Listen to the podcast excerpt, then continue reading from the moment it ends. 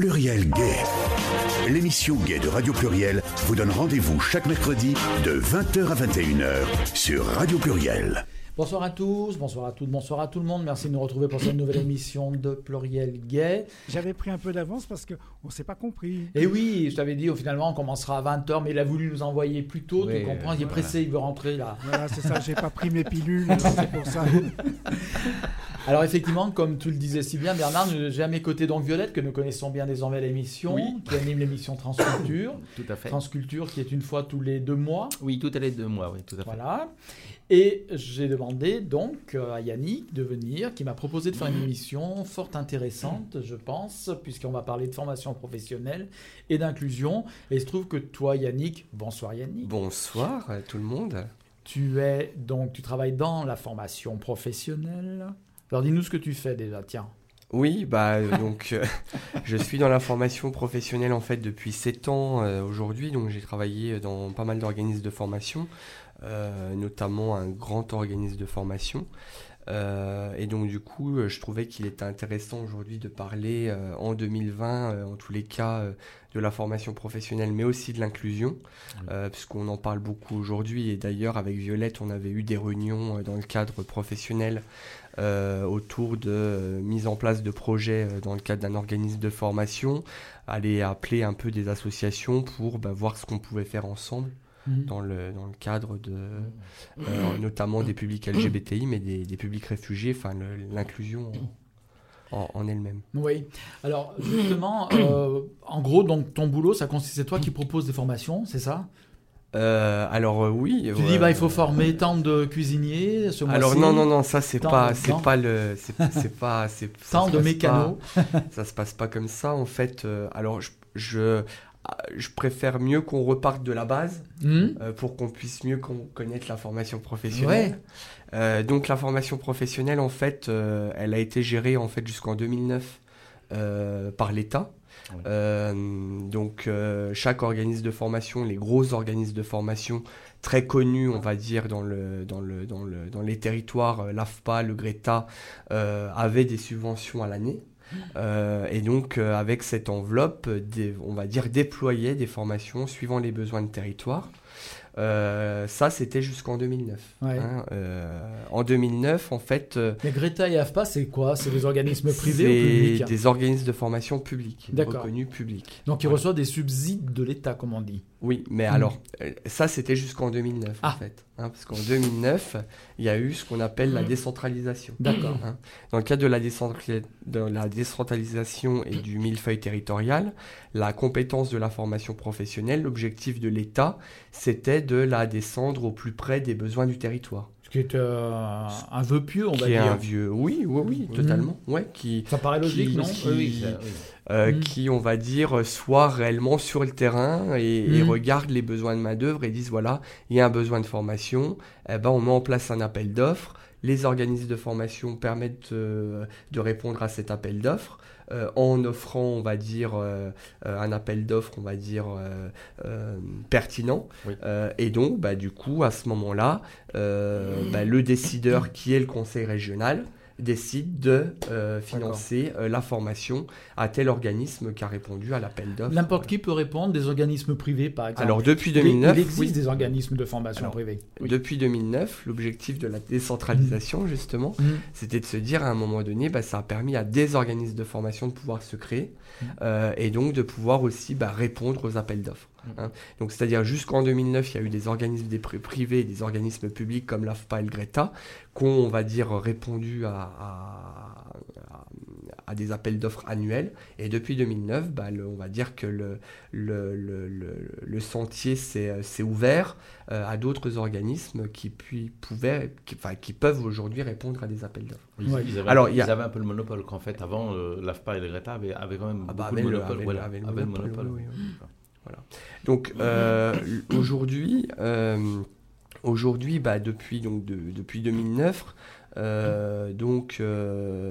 la région avec Pôle emploi, mettent en place des appels d'offres régulièrement, tous les ans. Alors, ça dépend quel appel d'offres, hein. Il y a des appels d'offres qui couvrent sur 3 années, 1 an renouvelable 2 fois, des appels d'offres ponctuels, etc., etc. Et après, les organismes répondent et les organismes sont achetés ou non achetés. À ce moment-là, quand l'organisme est acheté, moi, mon boulot, c'est de déployer les commandes sur l'organisme et donc d'aller chercher les formateurs et les stagiaires pour mettre en place cette formation.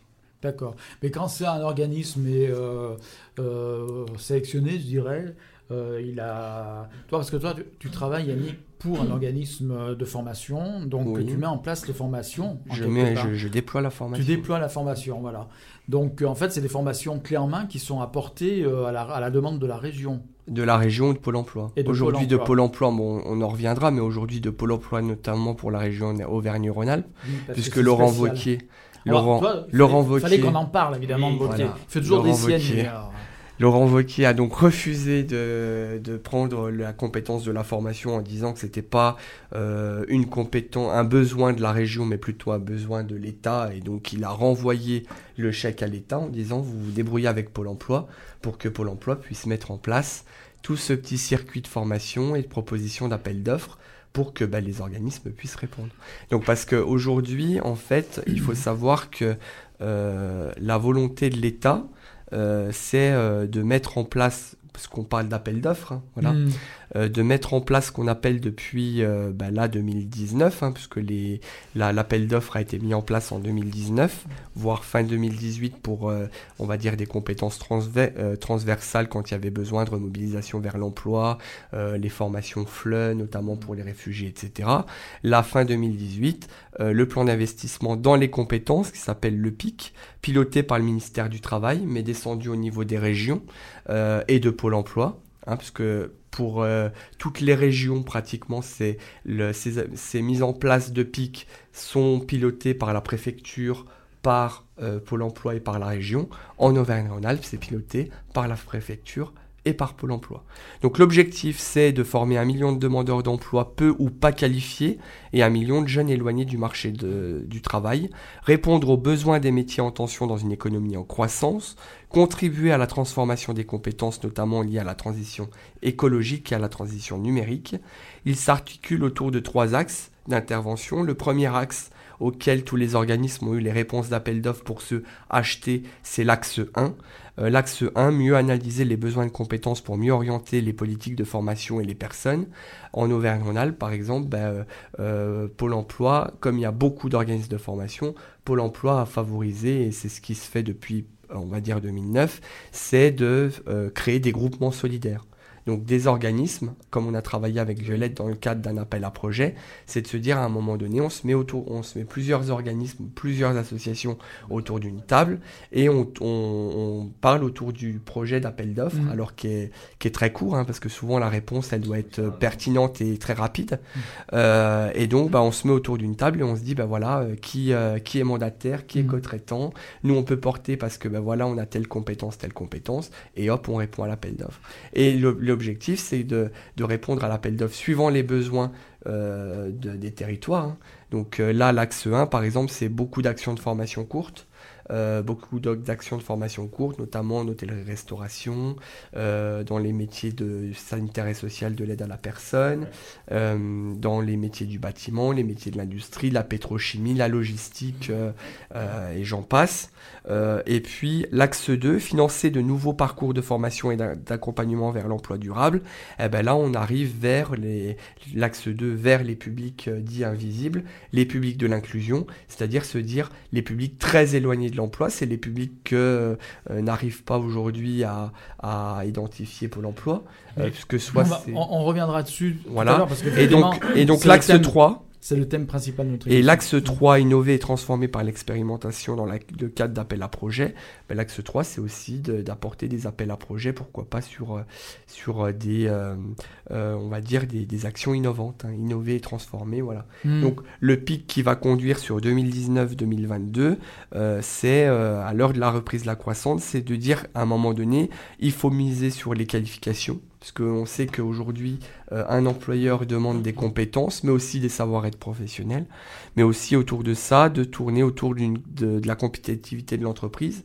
Parce que si l'entreprise va avoir de la compétitivité, bah, il faut qu'elle ait quand même des salariés qui soient compétents dans leur métier. Moi, ce qui me surprend un petit peu, je voudrais revenir un peu sur ce que tu disais au début, ça veut dire que à la région a carrément refusé l'argent, alors elle a retourné à l'État.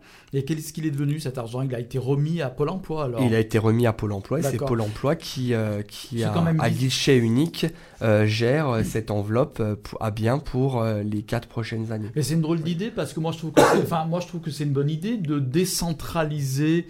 Parce que chaque région a des besoins spécifiques. Rhône-Alpes, en plus, c'est la 2e région économique de France. Oui, tout à fait, ouais. On suppose qu'il y a du travail qui est fait avec les chambres d'industrie, de commerce, etc., qu'il y a des demandes, des besoins qui peuvent être vus au plus près du terrain. Moi, ça me paraît logique, et je trouve un peu... Enfin, je ne sais pas ce que tu en penses, Violette, mais c'est bizarre que Wauquiez, qui n'en est pas à sa première, tu me diras, oui. Hein, il fait toujours des siennes, renvoie les sous en disant « mais c'est à l'État de s'en occuper ».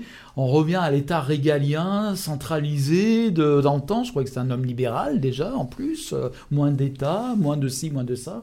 Oui, parce que de toute façon, effectivement, dans les autres régions, c'est la région qui s'en occupe. Et je trouve ça bizarre que, en fait, dans la région Auvergne et Rhône-Alpes, ce ne soit pas la compétence de la région, justement. Alors, parce que... généralement, en effet, c'est la région et Pôle emploi qui chapeautent, puisque Pôle emploi a quand même un axe de vision, puisque c'est quand même Pôle emploi qui dessert les besoins de main-d'œuvre, à un moment donné.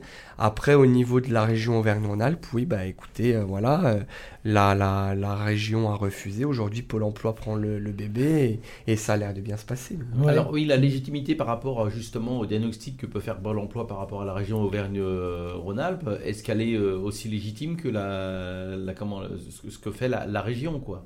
Est-ce que vraiment elle a une vision assez globale et puis assez pointue pour pouvoir justement travailler sur l'axe de la formation? Parce que c'est quand même un axe important de la région, la formation. Ah mais totalement, oui.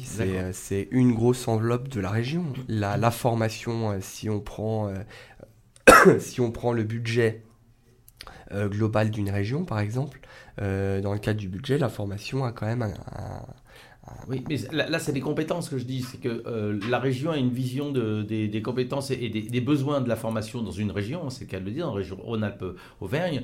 Aujourd'hui, la région s'est retirée.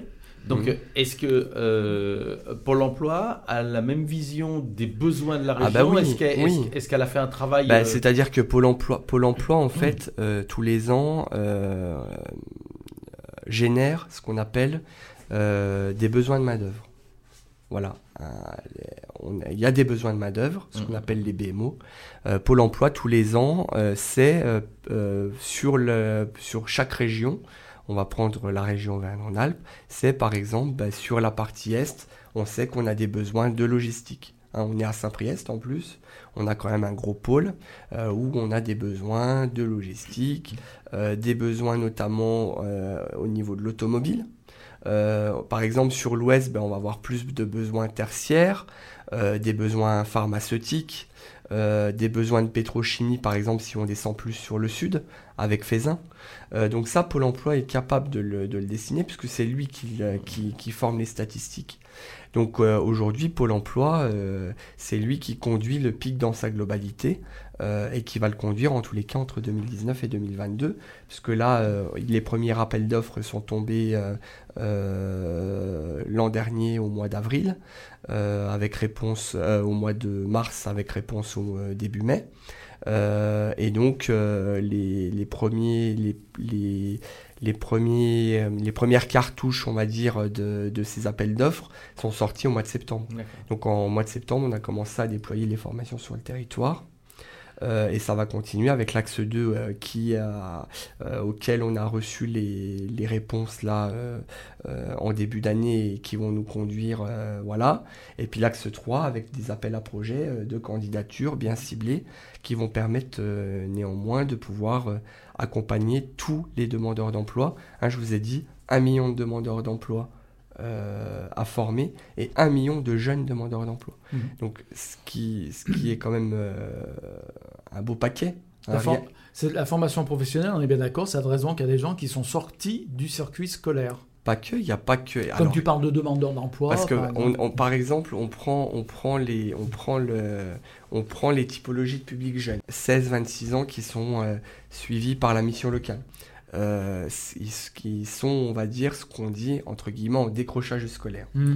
Donc, eux, un conseiller en insertion professionnelle va travailler avec lui réellement la faisabilité du projet, validation du projet professionnel. Néanmoins, si besoin de travailler, de creuser, d'aller plus vers une remobilisation vers l'emploi, par exemple, ou un prépa compétences à l'AFPA. Et puis, l'objectif, ça va être de l'envoyer en formation professionnelle. Voilà. Après, à Pôle emploi, pour les, on va dire, les 26 et plus. On va dire plus, jusqu'à 57, voilà. 59 ans. L'objectif, ça va être de travailler, alors, soit sur son projet professionnel pour aller vers une formation, soit sur son projet professionnel pour aller à un emploi. On sait très bien qu'aujourd'hui, Pôle emploi, et donc il y a une vague de recrutement, parce que Pôle emploi recrute je ne sais pas combien de conseillers, donc ils passent par ce qu'on appelle des organismes extérieurs, des prestataires par exemple, pour faire de l'accompagnement ou du coaching. Une fois que le demandeur d'emploi par exemple est reçu, on va lui proposer d'aller vers un prestataire pour soit travailler son projet professionnel pour aller vers une formation, soit travailler son projet professionnel pour aller vers un emploi, soit travailler le retour à l'activité en entreprise par exemple s'il veut créer son entreprise, ce qu'on appelait entre 2015-2019, mais ça continue, les actifs emploi, les actifs projets, les actifs créa. Et puis après, il y a les travailleurs handicapés aussi. Hein, parce qu'il ne faut pas qu'on oublie l'Agefiph avec Cap Emploi, où là, il y a tout un travail et des prestations adaptées à ces publics-là qui sont financés par l'Agefiph, mais qui peuvent être financés par Pôle emploi, parce que l'objectif, c'est d'accompagner aussi le travailleur handicapé à la formation et à l'emploi. Donc, il y a toute une adaptabilité autour de ça, mais... en règle générale, voilà. Par exemple, on va prendre... On en arrive quand même... Oui, on va arriver dans notre sujet. J'ai envie qu'on en arrive au sujet, mais voilà. On va y arriver, mais avant, on va mettre une chanson. Violette a une question sur le bout de la... Vas-y, Violette, tu peux la poser. Non, je disais qu'effectivement, les personnes en situation de handicap, je vois sur la formation que moi je suis, effectivement, il y a eu un groupe qui s'est intégré et qui est justement en situation de handicap. Et donc, on s'aperçoit que maintenant, les personnes en situation de handicap... Alors, quand on parle de situation de handicap, effectivement, c'est des handicaps qui permettent de pratiquer quand même le métier, hein, au moins dans une partie. Hein, ça commence à devenir des... Voilà, ça s'intègre dans les formations, ce qui n'était pas forcément le cas avant, quoi. Avant, c'était un petit peu plus compliqué, quoi. Enfin, je sais, moi, pour avoir été dirigeante et avoir employé des personnes en situation de handicap, c'était la croix et la bannière, quoi. Oui, oui. Voilà. Alors là, l'objectif et l'avantage quand même de l'accompagnement du travailleur handicapé, c'est que, par exemple, il rentre en formation, pour, par exemple, faire un titre professionnel de cuisinier. Par exemple, on va lui permettre de pouvoir être accompagné pour son titre professionnel. Pour le passage de son titre professionnel. On va pouvoir aussi l'accompagner durant sa formation à avoir un accompagnement peut-être renforcé parce qu'il a besoin. Voilà. L'objectif, c'est à un moment donné de se dire que réellement, je pense que tout est toujours mis en place pour qu'on puisse accompagner au mieux. Après, c'est comme, par exemple, on prend les jeunes en mission locale, 16-26 ans, souvent en tant que conseiller en insertion, parce qu'avant d'être manager de formation, j'étais conseiller en insertion, et je le vois, par exemple, on va accompagner un jeune, on va déployer un plan d'action qui, par exemple, va durer 6 mois, et par exemple, au bout de 3 mois, ça va capoter. Parce que peut-être que c'était pas le moment, peut-être parce que c'était pas le bon temps, parce que peut-être qu'il y a des problématiques périphériques qui font que... Mais bon, il faut que jeunesse se fasse. Et l'objectif, en fait, c'est d'être toujours là, présent, à un moment donné, parce que peut-être que ça ne se fait pas 3 mois après, peut-être pas 6 mois, peut-être pas 1 an, mais 2 ans ou 3 ans. Et ce qui est bien, c'est que dans le cheminement, on revoit toujours, en fait, ces jeunes ou stagiaires de la formation professionnelle revenir nous voir, souvent en nous remerciant, parce que même si le travail a été long et dur, le travail a fourni un effort, et souvent un effort considérable. Parce qu'ils sont allés à leur objectif. Et souvent, vous voulez former par exemple quelqu'un pour qu'il soit agent d'entretien, et demain vous allez le retrouver cuisinier chez Bocuse, parce que peut-être qu'à un moment donné, il fallait qu'il y ait un déclic, de se dire ce métier n'est pas fait pour moi, peut-être qu'il faut que j'aille voir ailleurs, voilà. Donc du coup, voilà, c'est pour ça qu'aussi... Ils ont le temps quand même, parce que bon, je dirais le temps c'est de l'argent et tout ça, ça se finance aussi. Donc il faut quand même pouvoir vivre en attendant, si la personne n'est pas... Mais on reviendra justement sur les publics fragilisés, parce que c'est vraiment de ça qu'on va parler dans la deuxième partie de l'émission. Voilà, justement, je pense qu'à un moment donné, il y a enfin moi je vois pour j'ai discuté avec la personne qui gère la formation, et il y a quelques temps en arrière, en fait la formation que nous suivait, on avait sur 3-4 mois la formation. Aujourd'hui, Pôle emploi a donné des directives pour que ce soit plus ce schéma-là. Le schéma aujourd'hui, c'est une journée de formation par semaine et les personnes sont directement en emploi. Voilà. Donc du coup, avant, la formation avec le diplôme au bout, bien sûr, se faisait en 4 mois, condensé. Maintenant, aujourd'hui, on est sur un temps de formation sur 1 an. Sur 1 an, avec une journée de formation par semaine. Bon, il y a des petites périodes où il y a 3-4 jours de formation qui suivent parce que bon, il y a un package d'heures à fournir. Donc, quand l'organisme de formation voit qu'en faisant une journée par semaine, ça ne suffit pas, donc il fait des fois des semaines. Nous, on a quelques semaines. Mais par contre, c'est long et le problème, c'est que on peut avoir peur que les gens décrochent. Parce qu'un an de formation avec une journée par semaine, ça peut être très long. Et peut-être que ça épuise les gens. Et donc, du coup, on s'est posé la question justement sur le concept, en fait. Oui. Est-ce que le concept est bon ? Parce que c'est vrai que nous, on aurait peut-être préféré avoir la formation sur 3-4 mois, passer le diplôme. Et puis, bon, après, il y a des gens qui fonctionnent pas de la même façon, mais là l'organisme n'a pas eu le choix. C'est Pôle emploi qui leur a imposé ce système, cette préfiguration de un jour. Oui, mais parce qu'en fait ça dépend de la réponse de l'appel d'offres aussi à un moment donné. Ça dépend aussi de plein de critères en fait. Oui, je me doute. Parce que en fait, par exemple, si on prend par exemple, je vais rester sur les métiers de l'hôtellerie-restauration, mais si on prend par exemple dans le cadre d'une action de formation courte, on prend des boulangers. Le meilleur moyen de former un boulanger pour que ça soit un bon artisan, il faut au moins qu'il soit 2 jours par semaine en entreprise. Voilà. Une journée, 2 jours, on va dire en pratique professionnelle, en organisme de formation, et une journée en enseignement général. Voilà. Parce que, alors, après, c'est vrai que c'est différent. Parce que, par exemple, on va dire, on va former une assistante de vie aux familles, par exemple. Le souci qu'on a rencontré, on peut la former en 5 mois, ouais, en formation continue. Comme on peut la former en 8 mois, ouais, une journée par semaine, voire 2 jours par semaine où elle est en entreprise, et 2 jours où elle est en organisme de formation. Alors, c'est toujours un peu la problématique, parce que en fait, il y a 3 critères. Il y a toujours la problématique du financeur. Oui. Parce que le financeur, c'est lui qui achète. Donc, il achète, lui, il veut de la rentabilité. Il se dit, moi, si j'achète de la formation, c'est qu'il y a des besoins de main-d'œuvre. Donc, si j'achète, c'est qu'il faut qu'il y ait un taux de réussite. Et puis, deuxièmement, il y a aussi le fait du recrutement des demandeurs d'emploi qu'on va former pour aller à l'emploi, auquel, dans les demandeurs d'emploi, chaque approche est différente et où il y aura de multiples problématiques. Donc, des problématiques de garde, des problématiques financières, des problématiques de motivation, etc., etc. Bon, généralement, ils viennent parce qu'ils sont motivés. Donc, ça aussi, ça à prendre en compte. Et puis, la troisième chose, c'est tout l'aspect logistique de mise en place, autant dans l'entreprise que dans l'organisme de formation, de savoir comment on peut s'organiser pour mettre à bien. Voilà. Et donc, tout ça, c'est en fait ce que j'appelle moi une approche systémique, c'est-à-dire une approche globale, se dire à un moment donné, voilà, j'ai le financeur, j'ai des candidats, en face je dois avoir une bonne logistique.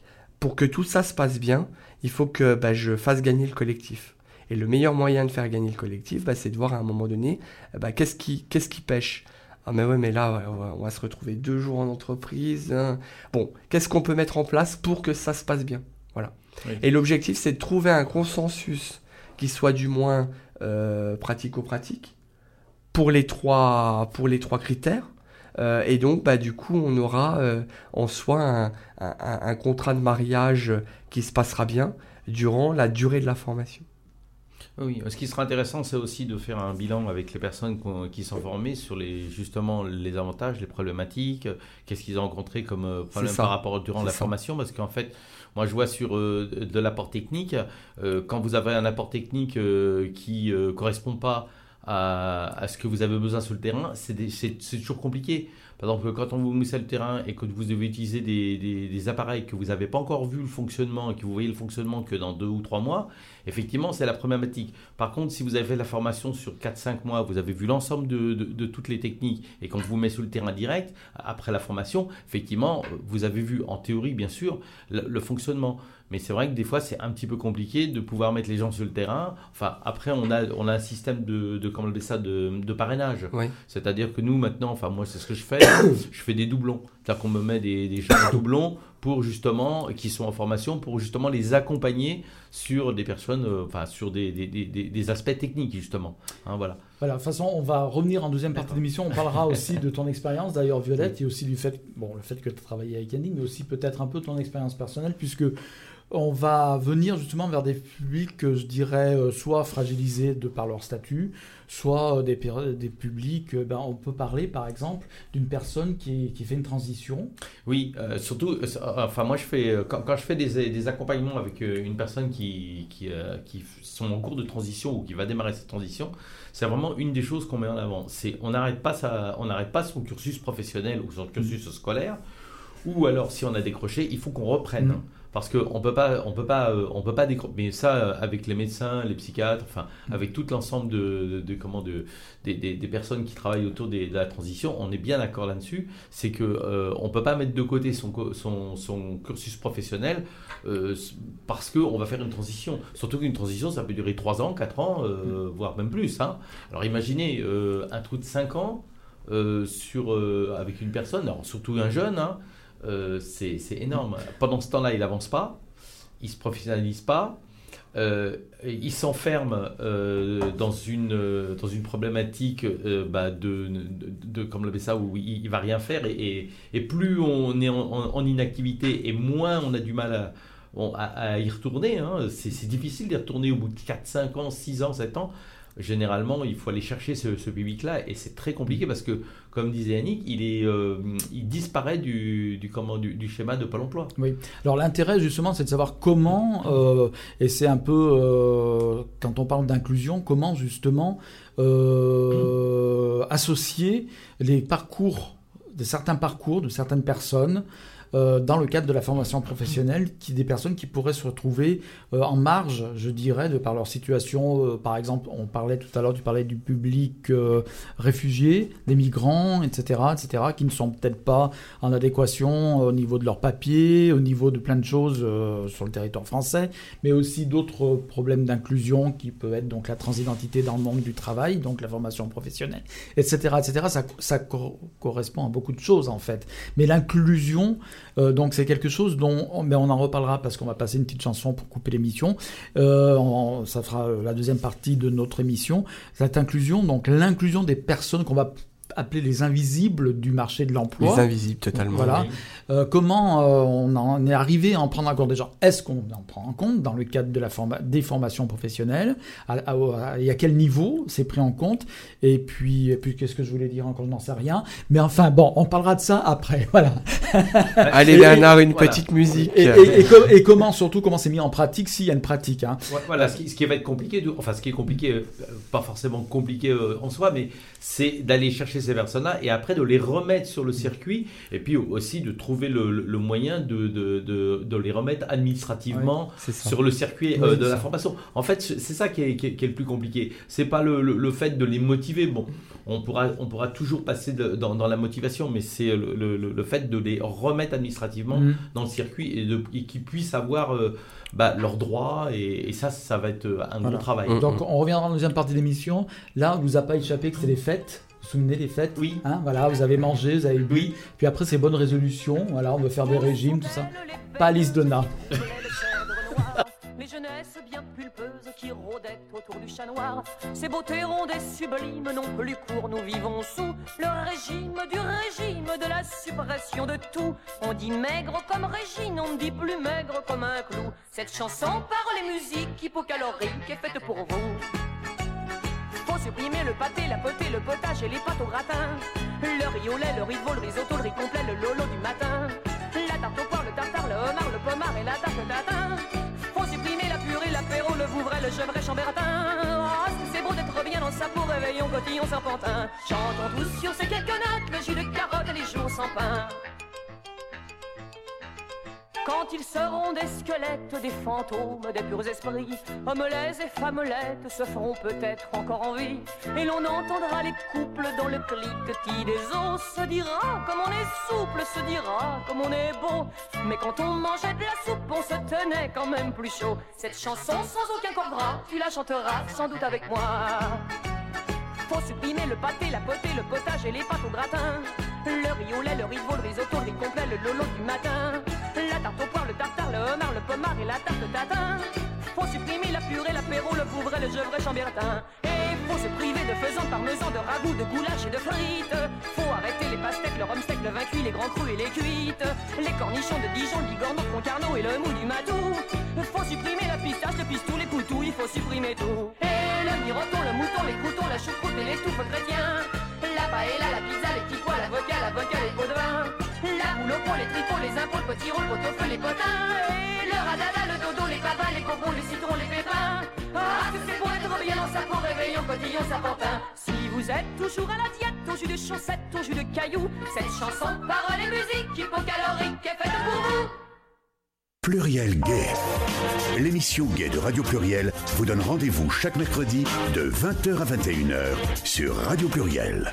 Et bien voilà, après les bons conseils d'Alice Donna, j'ai son régime hypocalorique, ou hypercalorique, ou hypercalorifique, je ne sais plus le nom exact de la chanson, mais peu importe, vous m'avez compris. Nous sommes de retour dans les studios de la Paramount, de Pluriel Gay, Radio Pluriel. Donc toujours Bernard, Romanette et puis Violette à mes côtés, Yannick. Nous parlons donc d'inclusion, de formation professionnelle et d'inclusion. Donc là, on va venir quand même dans le vif du sujet. On a un petit peu établi à l'avance le tableau de la formation professionnelle en région Rhône-Alpes, on va dire. Mais on voulait parler donc dans cette émission des invisibles, ce que j'appelais donc les invisibles de l'emploi. Avant, donc c'est des gens qui ont besoin, on a besoin de s'occuper spécifiquement d'une catégorie de personnes dans ce pays qui sont en marge, on va dire, pour telle ou telle raison. J'ai cité les réfugiés. Voilà, alors qu'est-ce qu'on peut mettre dans la catégorie des invisibilisés ou des invisibles de l'emploi ? Alors, ce qu'on disait en fait en début d'émission, c'est qu'aujourd'hui, on pourra en parler avec Violette, puisqu'on a travaillé en tous les cas sur un appel à projet qui n'avait pas abouti, mais au moins ça a permis de pouvoir déjà creuser un peu ces publics, on va dire, exclus, enfin invisibles, qu'on n'identifie pas en fait. Parce que l'État, le ministère du Travail dit dans le cadre du plan d'investissement dans les compétences, nous ne laisserons personne au bord de la route, donc on doit récupérer tout le monde.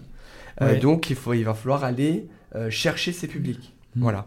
Donc, dans le cadre du PIC et dans le cadre du développement de ce PIC en Auvergne-Rhône-Alpes, Pôle emploi parle d'axe d'appel à projet 100% inclusion, appelle les organismes de formation à réfléchir à réellement... Donc, ça, c'est une réflexion qui vient des instances. Ça vient des instances de là-haut, de l'État, en fait. D'accord. Et qui a été redescendue au niveau des opérateurs. Est-ce que c'est nouveau ? Est-ce que ça correspond à une politique nouvelle ou c'est déjà en place depuis longtemps ? On va dire que les publics fragilisés ont toujours été pris en compte dans le cadre de la formation professionnelle. Oui. Dans le cadre avant ce qu'on appelait les préqualifications. Avant de rentrer en qualification, il y avait les préqualifications. Et puis après, il y a eu la mise en place de remobilisation vers l'emploi et puis de prestations, on va dire, qui pouvaient rentrer dans le cadre de ces personnes fragilisées. Donc il y a toujours ça, mais l'objectif, c'est de se dire à un moment donné, qu'est-ce qui pourrait être innovant ? C'était la méthodologie qui était pas qui est en réflexion. Voilà. C'est pas forcément le concept, mais c'est la méthodologie. C'est la méthodologie. Voilà. C'est un peu là-dessus que vous avez travaillé. Oui, un groupe de travail. On a fait. Oui, effectivement, il y avait des propositions qui avaient été données. En fait, Pôle emploi dit appelle les organismes de formation en disant vous pouvez répondre à des appels à projets, notamment sur l'inclusion. Mais il faut que vous soyez en réflexion entre vous, entre organismes de formation, entre associations, etc. Dans le fait de vous dire qu'est-ce que vous allez pouvoir apporter d'autre que vous apportiez jusqu'à maintenant, justement pour ces publics dits fragilisés. Oui, dans l'inclusion, on pense aux LGBTI, on pense aux réfugiés, on pense aux gens très très éloignés de l'emploi, on pense aux travailleurs du sexe. On pense aux personnes qui sont un peu perdues dans leur vie et qui sont pas identifiées par Pôle emploi en disant comment on pourra aller les chercher. On pourra aller les chercher par le sport, par exemple, par la culture, par l'art, par les associations LGBTI. D'ailleurs, on avait travaillé avec Violette dans cette méthodologie, cette analyse, en se disant comment on pourrait aller au niveau des LGBTI chercher des personnes trans, des personnes... des travailleurs du sexe, toutes les personnes qui pourraient rentrer dans la ligne de compte. Voilà. Et puis, on a eu plusieurs réunions de travail qui ont été assez pertinentes, qui ont pu... dessiner en se disant qu'est-ce qu'on pourrait faire, qu'est-ce qu'on pourrait leur proposer. Voilà. Qu'est-ce qu'on pourrait leur proposer ? Par exemple, leur proposer, un parcours de formation à la carte, en partant par exemple de quelqu'un qui arriverait et qui ferait une remobilisation vers l'emploi au départ. Il aurait besoin de travailler son projet, avec un petit atelier estime de soi, valorisation de l'image, faire une petite préqualification pour connaître plusieurs métiers. Voilà. On avait mis des axes qui étaient surtout sur la valorisation, sur l'estime de soi, parce qu'en fait aujourd'hui, les personnes transgenres, le gros problème c'est un petit peu ça. C'est que à partir du moment où on entame une transition, c'est vrai qu'on a un petit peu de mal à pouvoir s'estimer par rapport au travail qu'on voudrait faire. Oui. Est-ce qu'on se sent capable de faire une activité ou de reprendre notre activité ? Quel regard on va avoir ? Quel regard on va avoir les autres ? Est-ce que l'employeur va m'embaucher ou va pas me garder ? Enfin voilà, il y a tout un travail qui est à faire, qui est pas évident sur le regard des autres et puis sur son regard à soi-même, sur soi-même par rapport à ce qu'on. D'autant plus qu'il y a aussi dans la formation professionnelle puis il y a un aspect collectif éventuellement. Oui, voilà, ce qui est toujours un petit peu compliqué, c'est de pouvoir dans le collectif de pouvoir se sentir bien. Et c'est pas toujours évident parce que effectivement il est même pas pensable de faire une formation qu'avec des personnes trans. On est bien d'accord là-dessus. Une formation c'est pour permettre aux personnes de justement de s'intégrer et entre autres de s'intégrer dans la société. Si on n'intègre pas, c'est comme si moi j'avais demandé une formation uniquement avec des trans. Bon, j'en aurais pas eu. Ça n'existe pas, je pense pas encore. Voilà, mais bon. Non, mais voilà. Donc après c'est justement ce confort qu'on va avoir de travail de groupe qui va permettre justement à la personne trans ou autre de se sentir bien, on va dire bien dans la formation et professionnellement, elle va être acceptée. Il faut que dans l'organisme de formation, il y a un gros travail justement autour de ça par rapport au groupe. C'est un travail important. Enfin, moi, j'ai vécu comme ça en tous les cas. Ça fait partie des axes sur lesquels vous travaillez dans les formations. Dans les organismes de formation, oui. Et c'est en tous les cas un axe hyper important. Alors, on va dire la méthodologie d'action, de se dire on pourrait proposer un atelier valorisation, remobilisation vers l'emploi, travail remise à niveau, français langue étrangère, tout le petit bordel. Oui, parce qu'en plus chaque public invisible a ses spécificités. Une personne trans qui est française, un programme à la carte. Et puis notamment c'était la question aussi sur la transidentité, se dire à un moment donné comment on pourrait intégrer quelqu'un de trans pour que aussi puisse avoir un autre regard et puis de se mettre réellement. Alors moi il y a une question que je voudrais poser parce que une chose qui ne m'étonnerait pas, c'est est-ce qu'un formateur qui dirait par exemple à une personne transidentitaire, bon ok, moi ça ne me pose pas de problème, mais évitez de cette formation-là, vu votre situation, ça doit exister ça. Ça existe dans la formation professionnelle. Est-ce que tu luttes contre ça, par exemple ? Tu veux pas que ça existe, par exemple, ce truc. Alors, mais ça existe, j'en suis persuadé. Hein, parce que du style, oh bah oui, mais vous... Parce qu'on le dit aussi aux femmes, on le dit à n'importe quel public. Bah, vous êtes une femme, ça va dans le... Je veux faire une femme qui veut faire, par exemple, le métier du bâtiment, simplement. Par exemple, je forme en ce moment des maçonnes. Enfin, voilà. J'ai un formateur qui, en fait, dans un groupe, a deux maçonnes sur 10. Donc c'est-à-dire 2 maçonnes et lui on peut pas, enfin je veux dire aujourd'hui à l'heure actuelle, enfin déjà dans le cadre de la formation, on ne peut pas faire d'amalgame. Oui. À un moment donné, quelqu'un qui veut s'orienter dans un métier, si il est reçu en entretien et qu'il passe des tests. Et que l'entretien de motivation est bon, qu'il est pertinent, on ne peut pas lui interdire de faire une formation, à part que... Pas lui interdire, mais lui déconseiller, parce qu'il y a dans le cadre du conseil à la personne, bah moi je vous déconseille ça. Hein. Alors, moi j'ai une petite expérience, où j'ai fait une demande d'information, sauf qu'à ce moment-là, je n'avais pas mon identité administrative qui correspondait à mon genre, bien sûr. Donc, effectivement, sur le dossier que j'ai rempli de la formation, de demande de formation, c'était monsieur, et je me présentais en tant que madame. J'ai fait les tests, je les ai photographiés, donc je les ai montrés à un ami, il m'a dit le test, normalement, tu aurais dû le recevoir, mais je n'ai pas été retenu parce que un des thèmes essentiels, c'était la cohésion de groupe et la bonne entente dans le groupe. Donc j'ai senti que ça correspondait pas à ce moment-là. Par contre, la deuxième formation, le deuxième employeur à qui j'ai présenté mon CV, c'est basé sur mon CV. Donc j'étais dans la salle, je suis intervenu sur des questions. Et quand il m'a retenu pour la deuxième fois, il m'a dit on vous a retenu parce que vous avez un CV atypique. Donc, la question de genre n'est pas du tout entrée en compte à ce moment-là. Voilà, on était bien sur la qualification, par rapport à des compétences. La première formation dont j'ai fait la demande, j'ai senti que ce n'était pas la compétence qui posait problème, mais c'était la différence entre mon état civil et ce que j'étais aujourd'hui. Voilà, j'ai senti ça. Après, bon... Alors après, moi, je serais plus partant de dire il vaut mieux cultiver la différence que l'indifférence, n'est-ce pas ? Pour revenir réellement à... Mais c'est bien, hein, je trouve qu'il y a vraiment des questions qui sont intéressantes et qui sont constructives, hein, en tous les cas. Sur la partie de se dire, bon, allez... on va le refuser parce que lui, ou elle, machin. Mais carrément, ça peut être quelqu'un, un garçon un peu efféminé, par exemple. Voilà. Lui, dans le bâtiment, non, c'est pas possible parce qu'il est peut-être dans le bâtiment, justement, d'une autre façon. Mais, je veux dire, alors à ce compte-là, on me recrute pas parce que je suis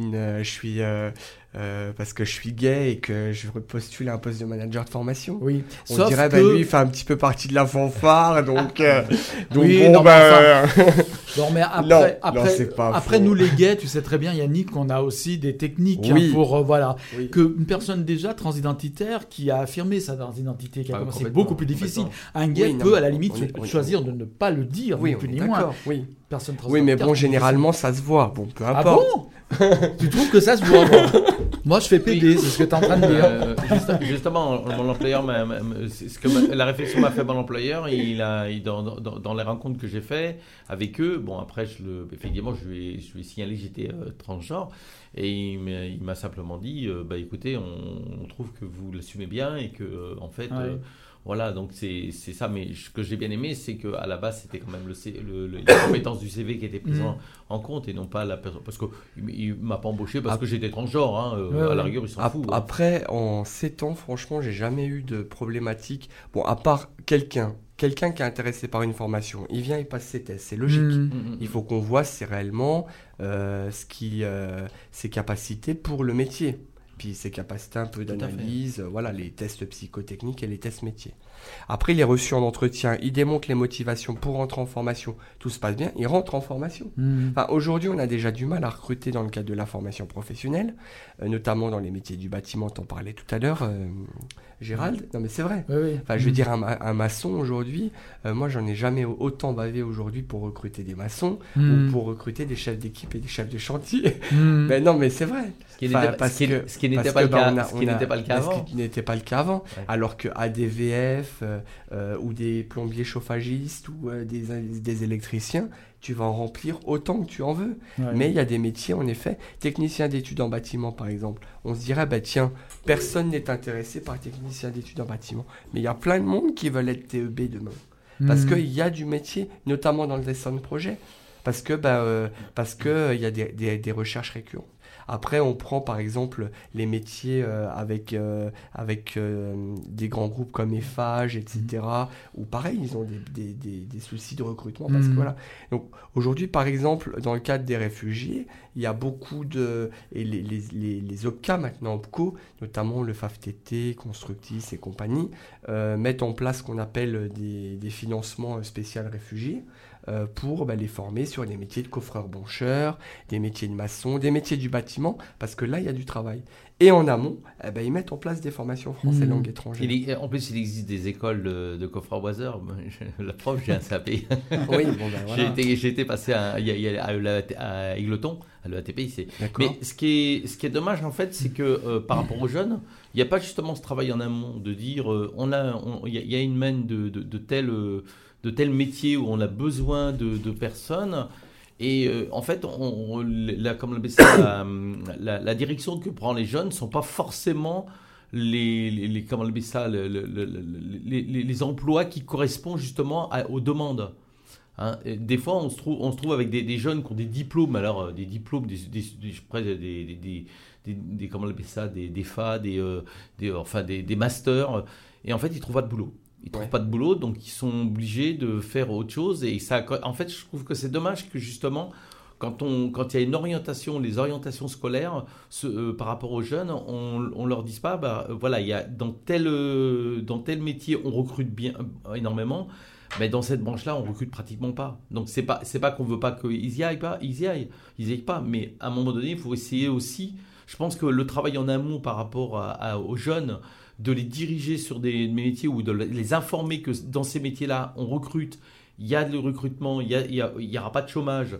Et aujourd'hui, je pense que ce n'est pas le cas. C'est aujourd'hui, les jeunes se dirigent sur des métiers qu'ils ont envie de faire. Effectivement, ils ont envie de faire, mais c'est pas forcément, ça ne débouche pas forcément sur un emploi.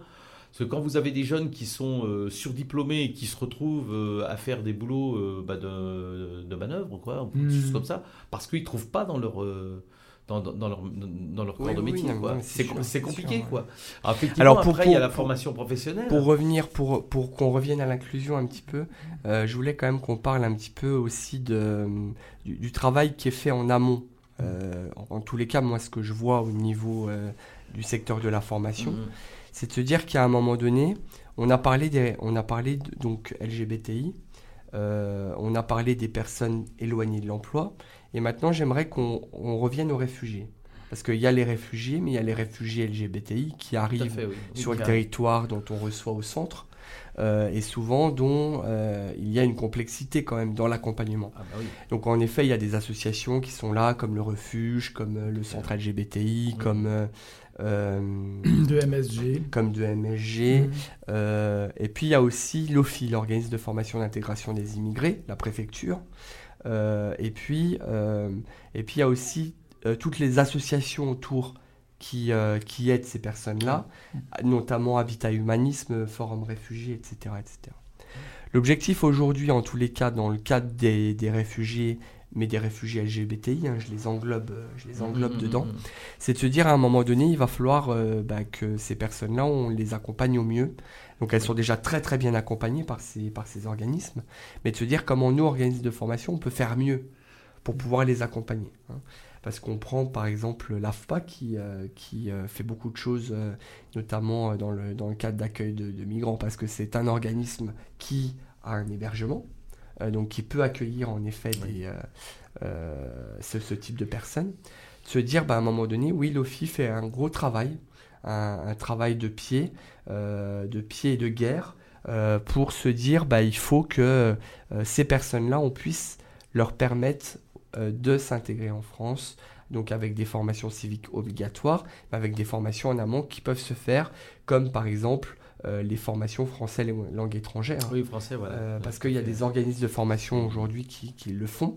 Il y en a qui vont aussi à l'université pour passer des études en lien avec ce qu'ils ont passé aussi dans leur pays. Donc là, il y a vraiment, on va dire, un travail de fond qui s'est fait et qui est en train de se faire, avec notamment des formations, comme je vous disais, qui sont financées par les OPCA, organismes paritaires collectés agréés, qui deviennent les OPCO aujourd'hui, depuis le 1er janvier, c'est des OPCO, où là, il y a des financements de formation. Alors, on peut très bien, l'OPCO peut très bien dire, moi je finance, donc l'OFI dit, on va mettre en place par exemple une formation avec le FAFTT par exemple. Donc ils voient un petit peu comment ils peuvent mettre en place les choses, et puis ensuite, le FAFTT dit, moi je finance pour 12 personnes. Donc l'OFI va organiser des jobs parce qu'il y a des besoins, des entreprises qui ont des besoins, donc les OPCO vont chercher les entreprises, etc. On peut très bien former des ADVF, des assistantes de vie aux familles, comme on peut très bien former des gens dans le bâtiment, comme on peut très bien former des gens dans la restauration. Voilà. Et ça, c'est ce qu'on appelle un programme HOPE. C'est un programme d'hébergement et d'orientation, puisqu'en fait, quand ils sont en centre à l'AFPA, ils sont hébergés et ils se forment au centre AFPA. Et à côté de ça, ils sont mis en place dans les entreprises. Et à côté de ça, ils ont une formation FLE. Dans le cadre des personnes, des immigrés, est-ce que dans la formation, il y a deux choses qui sont distinctes? C'est qu'il y a l'apprentissage du métier qu'on va leur proposer, enfin de la formation qu'on va leur proposer, et aussi l'apprentissage de la langue. Parce qu'en fait, voilà, les deux sont... Généralement, c'est la langue qui démarre. D'accord. On va renforcer la langue pour qu'ils puissent aller en entreprise après. D'accord. Parce que s'ils vont en entreprise et qu'on apprend la langue derrière... Voilà. Après, il y a aussi des migrants qui sont favorisés parce qu'ils sont francophones. Les migrants d'Afrique de l'Ouest, par exemple, souvent ont des bases de français. Totalement. Donc, il y a en fait cette... il y a en tous les cas ce travail déjà qui se fait avec les OPCO aujourd'hui. Et puis, il y a ce travail qui est fait en amont dans le cadre du 100% inclusion. Donc ça existe, c'est un programme 100% inclusion. Il s'appelle comme ça. Non, alors il y a le programme HOPE. On va pas faire la distinction. Il y a le programme HOPE, donc qui est, comme je vous disais, hébergement. L'objectif c'est l'hébergement et l'orientation pour une on va dire une meilleure intégration en France. Oui. Et puis après il y a ce qu'on appelle l'appel d'offres, le volet appel d'offres Pôle emploi. Donc le HOPE, il est financé par les OPCO et les entreprises. Voilà. Et après, le 100% inclusion, il est financé par Pôle emploi. Donc c'est le travail d'appel à projet qu'on avait fait avec Violette, de se dire à un moment donné, comment on peut faire pour travailler une méthodologie d'action de formation à la carte qui soit du moins innovante, en se disant, on va aller chercher les gens par où ? Par la culture, par l'art, par les centres LGBTI, par les associations. Votre groupe de travail, c'était spécifiquement LGBTI ou c'était plus... Non, on était sur l'inclusion en règle générale. On était sur l'inclusion en règle générale. Et donc, de se dire, à un moment donné, il y a aussi quelque chose qui peut rentrer en ligne de compte, et je pensais que c'était intéressant d'en parler, c'est la formation en situation de travail, la FEST. Est-ce que vous en avez déjà entendu parler de la FEST ? Ah non, moi j'ai pas entendu parler de la FEST, mais de la FEST... La formation en situation de travail, c'est-à-dire... non, vas-y, développe, parce que là, je... Enfin, les noms changent tellement d'année en année. Oui, c'est vrai qu'il y a beaucoup de sigles en France, on aime bien les sigles. Il n'y a pas qu'en France, tu me diras. On parle pas de fesses, on parle de FEST, de formation en situation de travail. Ça fait festif quand même, c'est sympa. Ça fait festif, ouais, c'est sympa. La formation en situation de travail, en fait, c'est une nouveauté, donc il y a beaucoup d'organismes de formation qui se mettent dedans. C'est en fait former en situation de travail chez l'employeur avec des référents. Voilà. Donc, c'est-à-dire qu'il y a des formateurs d'organismes de formation qui peuvent aller former dans le cadre de la formation en situation de travail, suivant les métiers, etc., etc. Et donc, du coup, on innove la formation en situation de travail, c'est-à-dire qu'on n'est plus dans le cadre de la formation papier-crayon, mais on est vraiment sur le terrain dans l'entreprise, dans le cadre de l'entreprise, sur l'outil de travail, sur le plan de production, etc., etc. Et donc ça aussi, c'est peut-être en effet des choses qui sont en cours de vision pour les 100% inclusion, en se disant mais comment on pourrait faire pour emmener quelqu'un qui par exemple ne travaille pas depuis 20 ans et l'emmener directement au travail. Peut-être que par la passerelle de la formation en situation de travail, ben, on y arrivera peut-être. Et puis voilà. Puis en fait, l'avantage de la formation, parce que là on est en train d'en parler depuis une heure, c'est que la formation elle est en pleine mutation. Donc, c'est-à-dire que là on met des projets pour 2019-2022, mais peut-être que dans 3 mois l'État va dire eh ben voilà, on va reprendre le plan 500 000 qu'on a eu il y a 4 ans en arrière ou 5 ans en arrière, où on recrutait les gens au coin du bureau, on disait t'as quel âge? Comment tu vas? Bon, ok, tu veux faire quelle formation? Bon, allez, tu rentres, hop. Mais le plan 500 000, c'était ça. Et on a vraiment mis les gens au travail. Parce que là, à cette époque-là, il y avait des besoins et Pôle emploi nous les envoyait. On allait les chercher à droite, à gauche. On avait le réseau, la mission locale, on allait à Cap Emploi, on allait à l'extérieur, etc. Ben là, on a fait rentrer du monde. Eh ben, pourquoi pas? Ben, peut-être que dans 3 mois, l'État va dire, bon, on remet un plan en place. Oui. Parce que ben, les 1 million, on arrive, on est au taquet, il faut y aller, quoi. Oui. Voilà. Et puis, il y aura peut-être d'autres prestations. Puis il y aura d'autres choses. En fait, ce qu'il faut se dire, c'est qu'on a la chance quand même en France d'avoir un socle de formation, une offre de formation, avec une offre de service, avec une enveloppe budgétaire qu'il ne faut pas négliger. Et puis des organismes de formation qui sont aujourd'hui reconnus sur le champ de la formation. Notamment, je pense à l'AFPA et au GRETA parce que c'est des gros organismes. Je pense à l'AFPA parce que l'AFPA est une AFPA de cœur. mais voilà, bah oui, l'AFPA m'a... Voilà, merci l'AFPA. Hein. J'ai commencé en 2013 à Mont-Solémine en Saône-et-Loire et aujourd'hui, en 2020, excusez-moi, je suis en tous les cas dans un AFPA en Auvergne-Rhône-Alpes. Donc... je suis en tous les cas fier ce soir de parler avec vous de formation. Oui, en tout cas, on sent que tu es quelqu'un de très investi dans ton métier. Ça, c'est bien. Donc, on va devoir conclure l'émission. Ça, moi, la réflexion que je me faisais quand même, c'est que quand même, ça dépend beaucoup des politiques, de la politique, tout ce qui se passe. Parce qu'on parle des réfugiés, mais après, évidemment, il y a la politique migratoire que choisit un pays. La France pourrait très bien dire parce que les personnes en situation irrégulière sont les plus en difficulté finalement. Elles n'ont pas de papier par exemple. Comment peuvent-elles intégrer une formation, surtout si l'État est réticent justement. Telle est la question. Mais il y a un organisme de formation d'intégration des immigrés qui, on va dire, est une plateforme qui mutualise toute la partie administrative. Parce que souvent, mais après, on sait qu'il y en a qui sont renvoyés chez eux aussi. Après, en fait, il y a les réfugiés qui sont par exemple mis en CADA. Oui, en CADA, c'est des établissements. Établissement. J'ai travaillé en... Donc, en fait, ils arrivent en France, ils font leur formation obligatoire, ils sont mis en CADA. En CADA, c'est des contrats, en fait. C'est des contrats. CADA, où ils peuvent être mis dans des foyers spécifiques, gérés par des associations, par exemple, comme Forum Réfugiés, Habitat Humanisme, etc., etc. Eh bien, l'OFI dit, voilà... demain, on veut 12 HOP, par exemple, 12 HOP coffreurs-bancheurs. On va les envoyer dans tel organisme de formation. Par exemple, je ne sais pas, l'AFPA de Paris.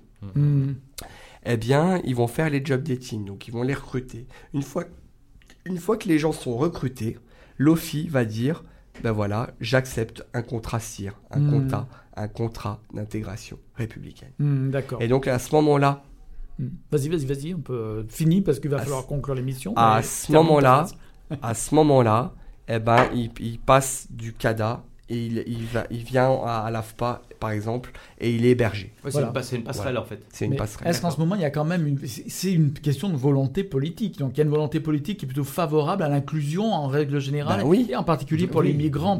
C'est pas toujours ce qu'on entend dire. Mais oui, Gérald. Bon, oui, tant mieux. C'est les résolutions 2020. D'accord. Que tout le monde soit pris en compte et on ne laisse personne sur le bord de la route. Parce que c'est quand même très dépendant de la politique, on est d'accord. Imaginons dans un monde horrible, disons-le, le Front National, on l'appelle le RN, je crois maintenant, Rassemblement National, arrive au pouvoir, la politique sera complètement différente, on est d'accord. Ça, on ne sait pas. C'est quand même une question politique influée par l'État. Le souci, c'est qu'aujourd'hui, on ne peut pas. On n'a pas de modèle national déjà parce qu'ils ne sont jamais été au pouvoir. Je souhaite fortement qu'ils ne soient jamais. Le seul modèle qu'on a, c'est les autres. Ouais. Ceux qu'on a actuellement. Voilà. On sait de quoi ils sont capables, mais Front National, on sait pas. À part si on a la droite qui revient et en effet qui repart sur des systèmes. Bon, on ne va pas refaire le point de Nicolas Sarkozy quand il a fait la décentralisation et qu'il a voulu couper des gros organismes que je ne citerai pas. Je veux dire, l'objectif, c'est quand même que... C'est quand même très lié à la politique de l'État. Quoi. Mais là, Emmanuel Macron est là jusqu'en 2022, je crois. Donc, et le PIC 2019-2022, il ira juste le PIC, plan d'investissement par les compétences, il ira jusqu'en 2022. Pour l'instant, ça va quand même dans le bon sens. Ça va dans le bon sens. Et après, Emmanuel Macron sera peut-être réélu encore pour 5 ans, on ne sait pas. Voilà, on ne sait pas. En ce moment, ou à moins que les écolos montent en puissance et qu'on ait un pays écolo, pourquoi pas. Je veux dire, ça apporterait beaucoup d'emplois d'ailleurs aussi, l'écologie. Voilà, allez, mesdames, mesdemoiselles, messieurs, à très bientôt. Voilà, oui, il va falloir séparer. Merci Violette. Merci. De m'avoir invité. C'est un plaisir de t'avoir. On te retrouve à la prochaine émission. Oui. On ne sait pas encore la date, c'est en février. C'est le deuxième mercredi du mois de février, oui. Merci Yannick. Merci à toi Gérald de ton invitation et de ta gentillesse. On aurait pu continuer encore finalement. Franchement, il y a plein de choses encore. Donc on aurait dû finalement commencer avant comme on avait prévu au départ. Mais il avait raison encore. Ouais, voilà. Ceci dit, il faut toujours écouter les hommes de grand âge. Ouais, oui. Les anciens, c'est vrai, la sagesse des anciens. Bon. Mais... C'est bon, c'est fini. Bonsoir Bernard. Bonsoir. Il est libre Max.